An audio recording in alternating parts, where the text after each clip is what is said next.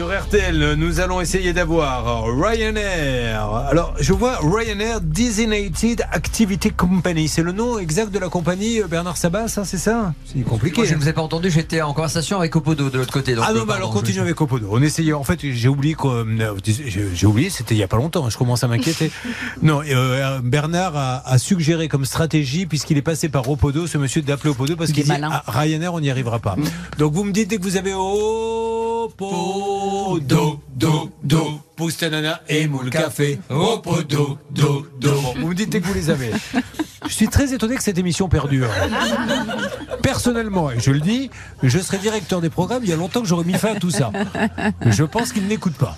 C'est ce qu'ils nous sommes. Ils ne sont pas là le vendredi, ils n'écoutent euh, pas du tout. On enchaîne et on attend que quelqu'un nous réponde, s'il vous plaît.